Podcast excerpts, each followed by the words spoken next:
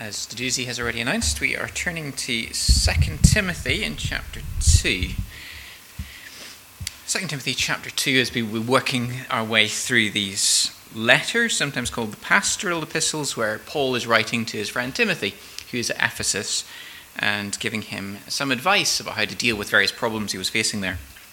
Now, as we think about the, the passage that's before us today, it got me to thinking about the fact that as Christians, our, our Christianity, our, our faith in Jesus Christ is grounded in truth. That's what it's about.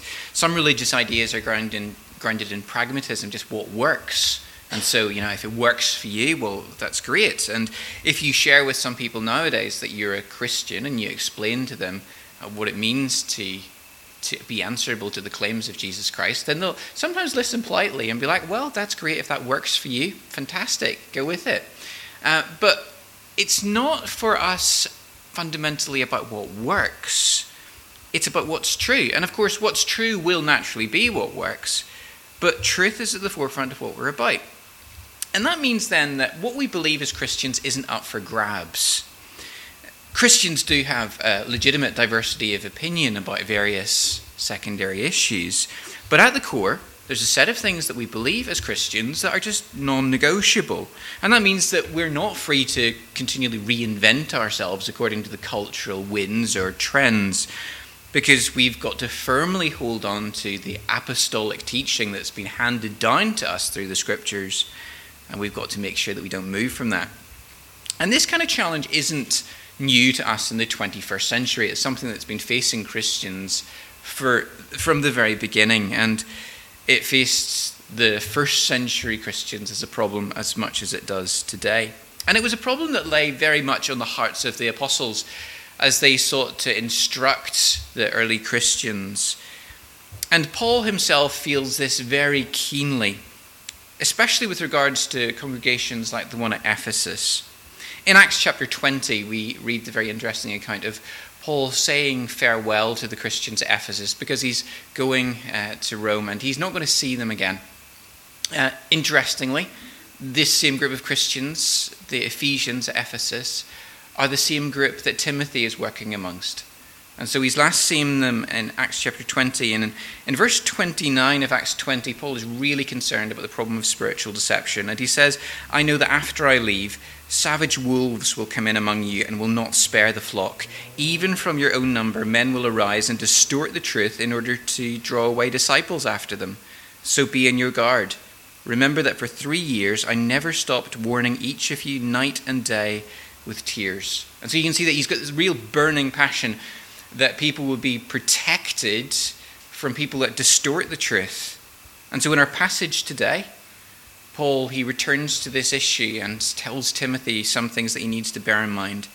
Because he wants Timothy to know how to deal with the problem of false teaching in the church. He wants Timothy to be the kind of person that's equipped to actually stand against false teaching, to correct those who are wrong, and to be prepared for all that these last days will bring upon him.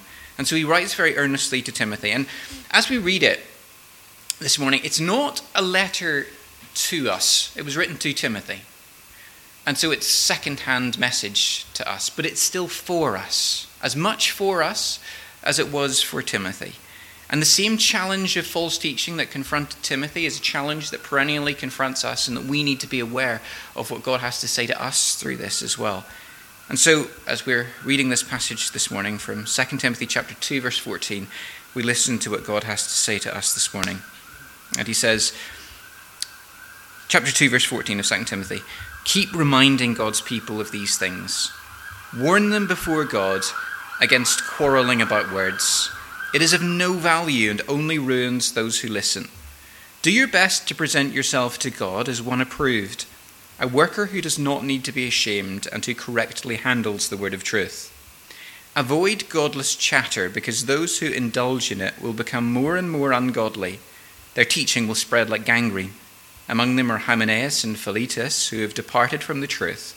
They say that the resurrection has already taken place, and they destroy the faith of some. Nevertheless, God's solid foundation stands firm, sealed with this inscription The Lord knows those who are his, and everyone who confesses the name of the Lord must turn away from wickedness. In a large house, there are articles not only of gold and silver, but also of wood and clay. Some are for special purposes, and some are for common use, or dishonorable use. Those who cleanse themselves from the latter will be instruments for special purposes, made holy, useful to the master, and prepared to do any good work. Flee the evil desires of youth and pursue righteousness, faith, love, and peace along with those who call on the Lord out of a pure heart. Don't have anything to do with foolish and stupid arguments because you know they produce quarrels.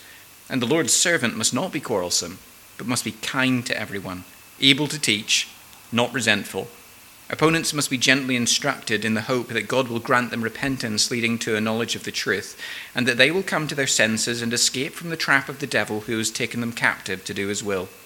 But mark this there will be terrible times in the last days. People will be lovers of themselves, lovers of money, boastful, proud, abusive, disobedient to their parents, ungrateful, unholy, without love, unforgiving, slanderous, without self control brutal, not lovers of the good, treacherous, rash, conceited, lovers of pleasure rather than lovers of God, having a form of godliness, but denying its power. Have nothing to do with such people. They're the kind who worm their way into homes and gain control over gullible women who are loaded down with sins and are swayed by all kinds of evil desires, always learning but never able to come to a knowledge of the truth. Just as Jannes and Jambres opposed Moses, so also these teachers oppose the truth. They are men of depraved minds who, as far as the faith is concerned, are rejected. But they will not get very far because, as in the case of those men, their folly will be clear to everyone. And this is God's word to us this morning. For the sake of clarity, I'll, I'll, divide the text into three different sections that address the question of how do we stand against false teachers. In verses 14 to 21, Paul explains that he's to stand against the false teachers because he's going to be a contrast to them. He's going to be a faithful worker. And that's how he's going to stand against them. Then in verses 22 through to 26, Paul explains the way that Timothy is to stand against them by being a gentle, faithful corrective to them. He's not going to be angry and abusive, he's going to be gentle in his approach. And then in chapter 3, verses 1 to 9, Paul tells Timothy not to be surprised at the false teaching that's going to be thrown at him at the last day, in the last days, but he's to be prepared for its inevitable rise. And so in these verses, Paul is preparing Timothy to be a faithful worker, to gently correct those who are wrong, and to be prepared for all that's going to take place.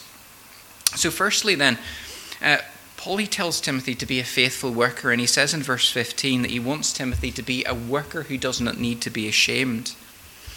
And every one of us in the church has a responsibility to be faithful to God and to stand against falsehood and to stand for the truth. But it's particularly the responsibility of church leaders who take the responsibility of teaching and correcting to ensure that what is taught to God's people is what God wants his people to actually hear.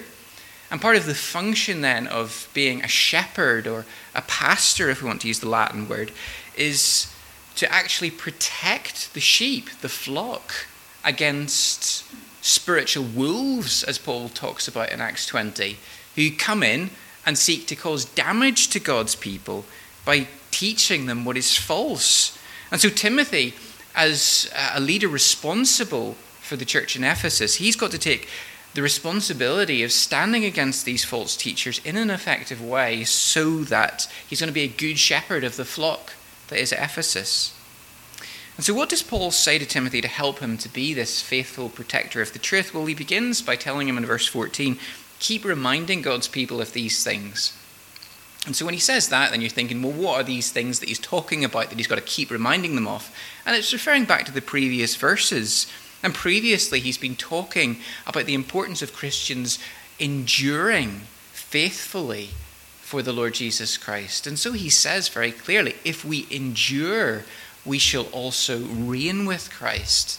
And he wants to remind the Christians that becoming a follower of Jesus Christ isn't just about a one off decision, it's about a long path of obedience to Jesus Christ, whereby we endure all the hardships that we have to go through, but it leads to being with the Lord Jesus Christ in glory.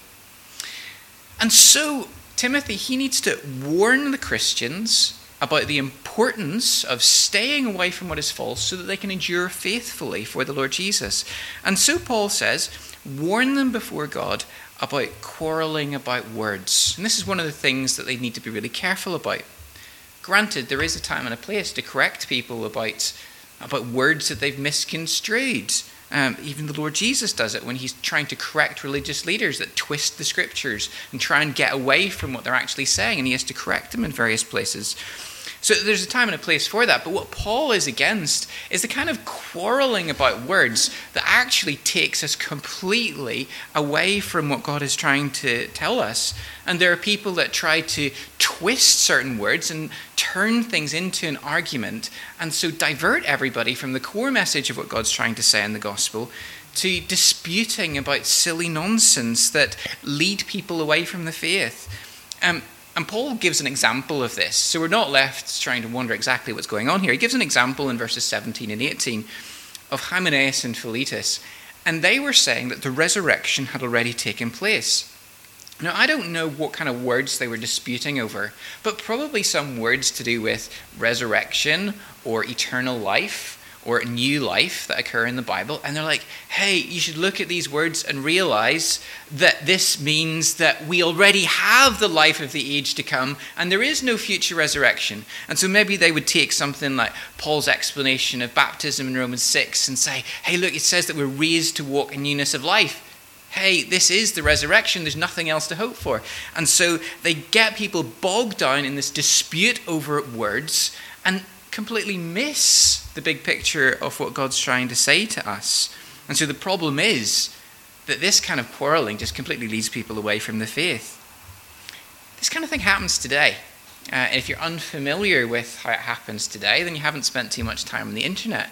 And you should be glad because there's, there's places in the internet where people do this kind of disputing over words. I'm a member of several Facebook groups, and there's people on those groups that get a kick out of starting a fight about some obscure interpretation of a word or a verse. So, the other week I saw a post by a guy who was saying that when it says that Christ died for the world, that actually means the world of the Jews, and that it never says that Christ died for Gentiles. And he got bogged down in this fight, and it was just completely diverting people away from the plain message of Scripture.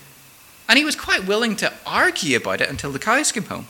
Anyway, I thought that was a beautiful illustration of what Paul says here uh, about the danger of quarreling about words simply because it distorts the gospel and leads us away from faith in Christ. Well, how should Timothy stand against such error? He says in verse 15 Present yourself to God as one approved, a worker who does not need to be ashamed and who correctly handles the word of truth. And so, Timothy, he's got to be a faithful worker He's going to be a contrast to all that the false teachers are doing.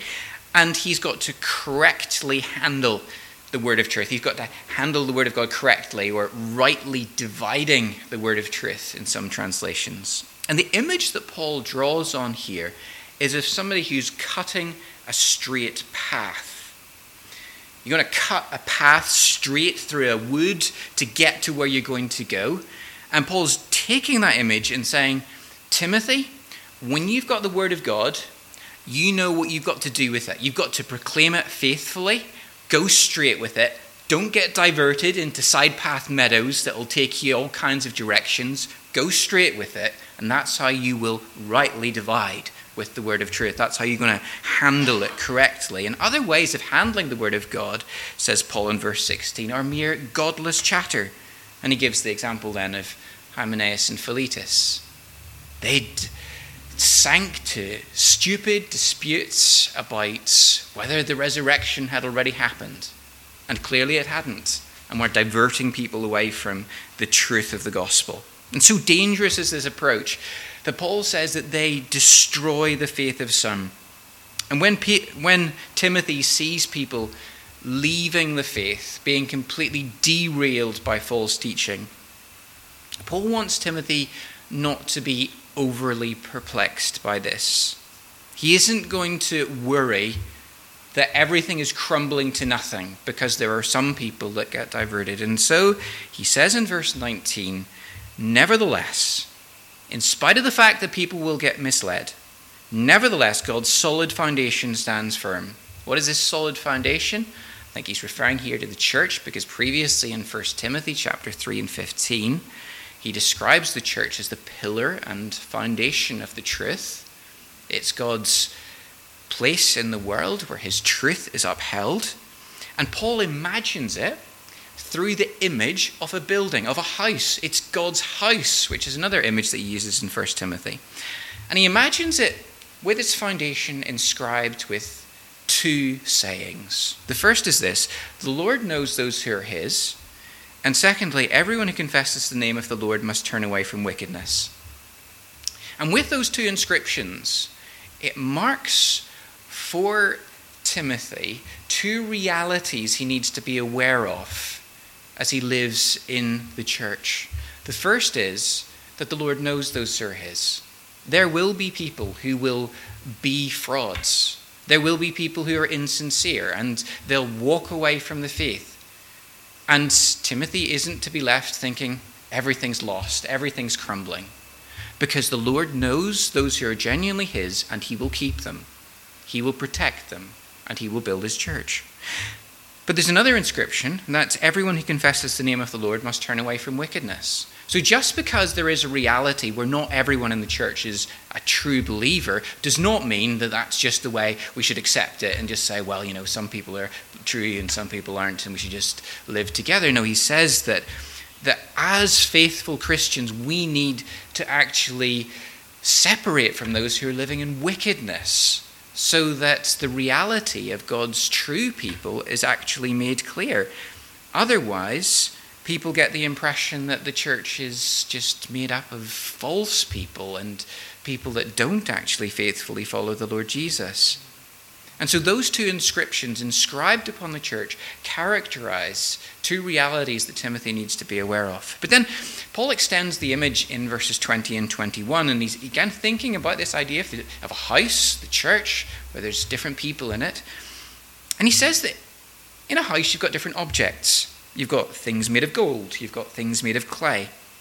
You've got things that are for honorable use and things that are for dishonorable use things for wearing around your neck because it's a beautiful necklace, things for dishonorable use like your toilet. And because you've got all of these different things in your house, um, means that these are all useful in various different ways. Now, Paul's point here is not that all Christians are useful in different ways, which is true. He teaches that in 1 Corinthians. People have different functions in the church, and that's important. And we shouldn't, uh, we shouldn't look down on anyone because everyone has a valuable part to play. But that's not the point that I think Paul's making here.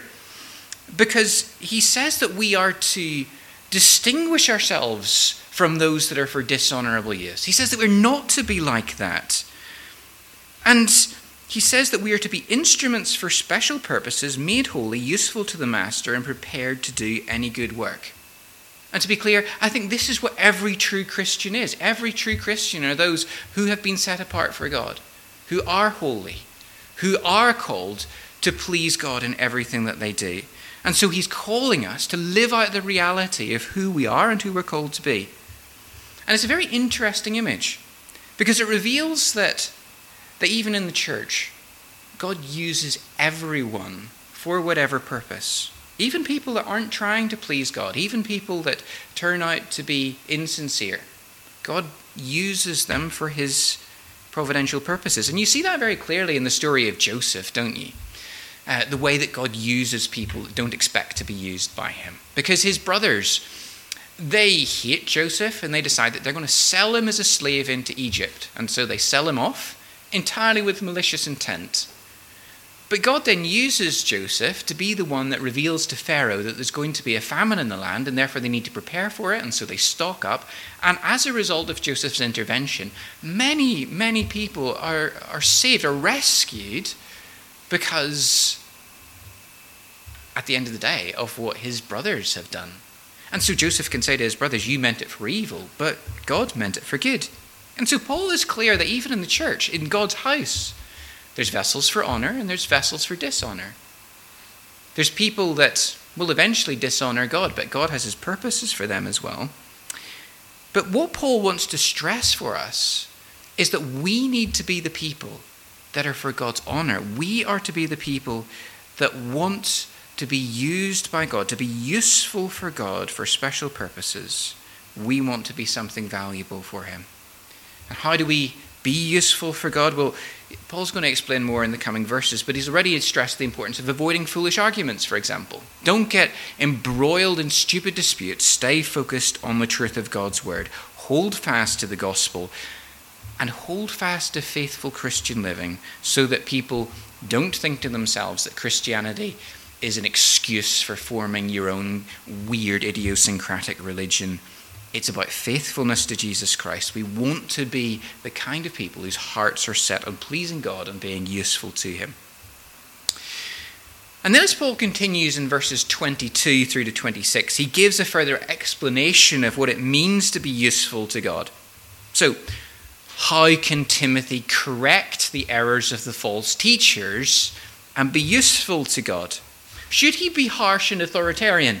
And any whiff of dissent, he's downing people, squashing them so that, you know, there's not a chance for anyone to go wrong. Well, that's not at all the image you get here um, that Paul's trying to portray for Timothy of someone who stands against the errors of false teacher, who's useful for God. But you get this image of someone who is firm in the grasp of truth, but gentle in their approach to those who are wrong, and who doesn't start fights with people. And so he says in verse 22 to Timothy, Flee youthful lusts or evil desires of youth, and pursue righteousness, faith, love, and peace, along with those who call on the Lord out of a pure heart and don't have anything to do with foolish and stupid arguments.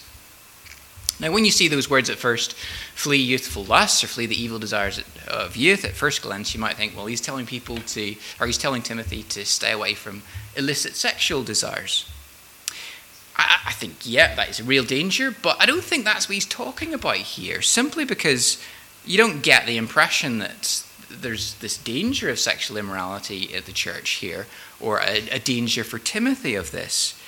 The danger that Paul's talking about here is the danger of false teaching, and that's what he's having to address. And so, when I think about the evil desires of youth, I think it's probably referring to a kind of arrogant spirit that's that very oftentimes crops up in, in younger people. And, and I can't speak for anybody else, but I can speak for myself. And I know that growing up, one of my greatest weaknesses was thinking that I knew better than other people. And I was quite arrogant about it. And sometimes my diagnosis of people's problems might have been okay. I might have been on the money. But my attitude wasn't good. And it took me a long time to come out of that attitude. And so I think that when Paul is warning Timothy to avoid the, the evil desires of youth, I, I don't think that he's talking about temp, sexual temptation. I think he's saying, don't be headstrong, don't be arrogant, don't be so full of yourself that, that you're just crushing people. And so he continues in verse 24 and says, The Lord's servant must not be quarrelsome but must be kind to everyone, able to teach, not resentful. Opponents must be gently instructed.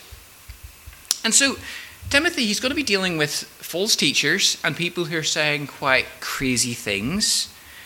And Timothy isn't then to go on a rampage seeking to destroy anyone with his arguments. He's to be clear, he's to be able to teach, and he's to be gentle and kind in his correction of people. Why? Well, because verses 25 and 26 tell us that those who end up in that state are those who have been taken captive by the devil to do his will. And gentleness might, in fact, be the very thing that wins people over to the truth. And if you see people then as captives who've been taken captive by the devil, who've been led into error, then you're going to feel not anger and hatred towards them, but you're going to feel compassion, pity. You're going to want to help them so that God might grant them repentance. And that's an instruction worth heeding because it is possible to be entirely right in what you say and to be completely horrible in the way that you say it. It's possible to be absolutely orthodox and true to God's word and to be astoundingly spiteful and nasty in the way that you correct other people. And Paul won't have any of it. I've been reading a very interesting book recently by an ex Mormon missionary called Passport to Heaven by a guy called Micah Wilder. And it's really interesting. And one part in it was really convicting as I read it. He wrote about his experiences of going door to door as a Mormon missionary. And he says, An all too common response when we approached Christians at their homes was, We already know the Lord Jesus, and you guys are in a cult and are going to hell. Now get off our doorstep and don't come back. We've no interest in the message you're sharing and their tirade would end with the door slamming inches from our faces. And I would often walk away shaking my head in disgust and thinking to myself, if that's what a Christian is, I don't want anything to do with them. Their behavior only further solidified my testimony in the Mormon church and drove me deeper into my religious convictions. And as he goes on, he explains that it wasn't until he actually met a Christian pastor who very firmly but lovingly told him that he needed to read the Bible and discover the Lord Jesus, that he actually went away with doubts in his mind and started to read the Bible and met the Lord Jesus Christ. And that's a challenge to us to think about how we deal with those who are in error. Paul, he's thinking here mainly about people who end up in the church, who, who are spreading error, and we've got to deal gently with them, correct them gently but it applies just as much to people outside of the church. When people come along, spread false messages about Jesus Christ, we've got to be clear they're wrong. We've got to be firm.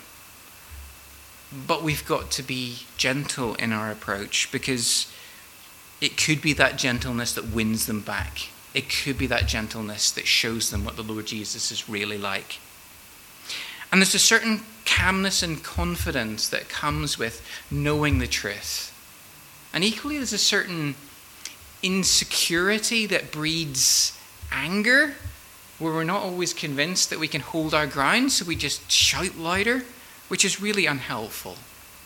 And Paul wants us to be the people that are firm and calm, point people to the truth, point people to the Lord Jesus, so that God might grant them the repentance and lead to them to the knowledge of the truth. So, when Paul gets to chapter 3, he wants to reassure Timothy that even though there is plenty of danger ahead of him, plenty of need to correct error, he's not to feel deflated by that prospect. He's to be prepared, but not perplexed. And so he warns Timothy about the dangers that lie ahead in chapter 3 and verse 1, and he says, Mark this, there will be terrible times in the last days. This expression, the last days, is an expression that's used frequently in the Bible, and it simply refers to the period of time between Christ's first coming and second coming, because it's the last thing before the Lord Jesus comes. And it's to be characterized by times of difficulty for the Lord's people. And in verses 2 to 5, Paul describes the characteristics of people that you'll encounter in, in the last days as we wait for the return of the Lord Jesus. And the picture that we get is of people who are completely self absorbed, people who are fake, people who are more interested in pleasing themselves than in pleasing God. And the danger is that such people will find their way into the church. And to be clear, he's not saying that everyone in the last days is going to be like this, but increasingly, that's the way it's going to be. And he says in verse 5 they will have a form of godliness, but deny its power. In other words, they'll claim to know Christ. They'll claim to know God, but they will not by their lives demonstrate that they know anything about the power of knowing Jesus Christ or the transforming work of God's love, God's Spirit in our lives. And Paul's really direct about how we should deal with such people. He says, have nothing to do with such people. And again, this isn't against what he's saying about gentleness, because there's a firm way of excluding people that is necessary sometimes. And when people claim to be Christians and they live in complete disregard of God, they just do not live in any shape or form like Christians, then Paul's really clear to Timothy don't associate with those people because they bring the name of Jesus Christ into disrepute. Elsewhere in places like 1 Corinthians, he's saying this isn't saying that you shouldn't have anything to do with unbelievers, because otherwise then you would need to leave the world. He's saying that when people claim to be Christians, when people claim to know Christ, and they really don't live like it, then you've got to clarify to people who are watching on that actually, no, they're not Christians. They don't know Jesus Christ. And so separation from such people is important. And Paul describes such false believers further in verse 6, and he says, They worm their way into homes and gain control over gullible women. Paul's not being misogynistic here, trying to say that women are gullible. Um, Paul has co workers that he praises. It's not at all what he's trying to say. Nor is he laughing at such women and saying, haha, look at them, they're so gullible. Because that would be against what he's been previously saying about gently recognizing that people have been taken captive by the devil to do his will. Rather, Paul is appalled by the way that such people have been victimized by these false teachers.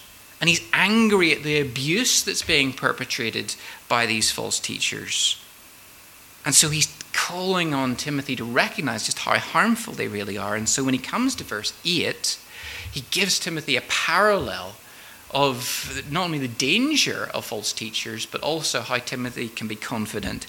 And he mentions the example of, of how God, God's people have faced false teachers in the past, and specifically mentions those who opposed Moses and Aaron. Jannes and Jambres in Exodus chapter 7, you've got these Egyptian magicians that come along and tell Pharaoh, hey, this God of the Hebrews isn't real. And so when Moses and Aaron throw the stick in the ground and the stick turns into a snake, Pharaoh calls his his false prophets, his magicians along, and they throw their sticks on the ground and they turn into snakes as well. And so this is to try and prove that actually, hey, this, this God of the Hebrews isn't real at all. He's got no real power. Pharaoh buys it, of course, and Pharaoh is convinced by this false teaching. But when Moses and Aaron and the people of God stood in the far side of the Red Sea and looked at the bodies of the Egyptian soldiers being washed away, it was pretty clear who was the true God and who was the false God. And so Paul, in effect, is saying, keep in mind what happens to false teachers, Timothy. It might be really frustrating in the short term when people claim to be teaching about God and misleading people. But in the long term, whether in this life or whether in the far side of the resurrection, it's going to be obvious who was on the Lord's side. And we too, we need to be prepared for the fact that false teachers will harass and trouble Christ's church. We're not to be surprised by it, which is what we're told in the Bible. Nor should we be surprised when God's truth doesn't always flourish like we expect it to. Because we know that in the long term, God's truth will prevail. But sometimes it will look like evil is prevailing. And that's part of the perplexity of life in the last days ahead of the return of Christ. But Paul calls Timothy and ourselves to a healthy dose of realism of what our lives will be like and what life in the church will be like. We shouldn't be overly triumphalistic and imagine that when we proclaim God's truth, instantly everything will be put right. It doesn't happen that way. But nor should we be overly pessimistic and think to ourselves, eh, everything's in ruins. The false teachers have such a grip in the church that everything's in ruins. We need a healthy dose of realism to recognize that God's truth will prevail. As the Lord Jesus himself said, that the gates of hell will not prevail against it. And even though it's harassed by false teachers, in the end, God's truth will triumph and Christ, who knows his people, will win the church for which he died. So, how do we respond then to false teachers? Well, like Timothy, we got to be faithful workers who correctly handle God's truth and take it straight to the, to the mark. Don't get diverted by stupid arguments. Hold fast to what's true. We've got to be gentle like Timothy, in our correction of those in error, recognizing that people have been taken captive by the devil to do as well. And we've got to always bear in mind that even though the church will be oppressed by false teachers, God's truth will triumph in the end. Martin Luther was the great German reformer who didn't get the memo about being gentle towards those who were in error. But he said some good stuff, and he wrote the beautiful hymn, um, A Mighty Fortress is Our God. And in it he writes, And though this world with devils filled should threaten to undo us, we will not fear, for God has willed his truth to triumph through us. The prince of darkness, grim, we tremble not for him. His rage we can endure, for lo, his doom is sure. One little word shall fell him. That word above all earthly powers, no thanks to them abideth. The Spirit and the gifts are ours through him who with us sideth. Let goods and kindred go, this mortal life also. The body they may kill. God's truth abideth still. His kingdom is forever. And may God then give us that confidence to stand in God's truth, knowing it will prevail, and knowing that we shall stand with the Lord Jesus on the far side of the resurrection and know that he has prevailed. Let's bow and pray and ask his blessing on our word. Almighty God, we thank you for the truth of your word, which has stood the tests of time